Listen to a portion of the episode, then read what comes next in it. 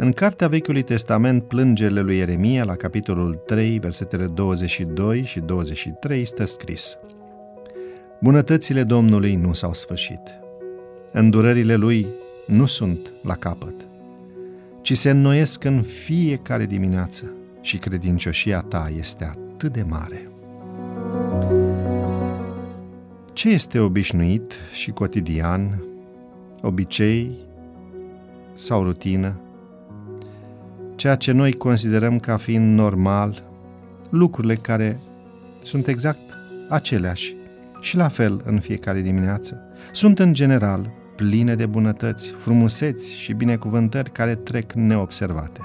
Libertatea de care ne bucurăm, paleta de opțiuni pe care o primim în dar, pâinea cea de toate zilele, sănătatea, munca, afecțiunea spontană, ce este obișnuit și cotidian, obicei sau rutină, ceea ce noi considerăm ca fiind normal, lucruri care sunt uh, exact uh, aceleași și la fel în fiecare dimineață.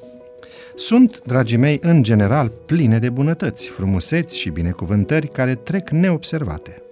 Libertatea de care ne bucurăm, paleta de opțiuni care ni, de, ni se oferă, pâinea cea de toate zilele, sănătatea, munca, afecțiunea spontană și sigură a familiei, etc. Ce multe binecuvântări! Am putea aminti și tabloul de care ne-am îndrăgostit într-o zi și care atârnă acum în sufragerie, sau impulsul ritmic al muzicii, bucuria sau bunăstarea de care ne bucurăm atunci când lucrăm sau când ne odihnim. Soarele care ne luminează și ne încălzește, aerul pe care îl respirăm, apa pe care o putem bea ca să ne stingă setea, natura îmbrăcată toată în ruginiu, toamna, sau marea și cerul cu albastrul lor inconfundabil și liniștitor, stelele strălucitoare care luminează firmamentul. Și ar trebui să adăugăm încă o mie și unul de lucruri care nu ni se par evidente din cauza că am uitat admirația și uimirea care ne-au inundat atunci când le-am văzut sau când le-am simțit pentru prima dată. Trăiesc de mulți ani la Madrid – și din motive profesionale am vizitat Barcelona de mai multe ori. Cele două orașe posedă admirabile frumuseți urbane, dar uh, am luat eu vreodată un aparat foto ca să ies, să admir și să fotografiez minunile necunoscute ale orașului meu?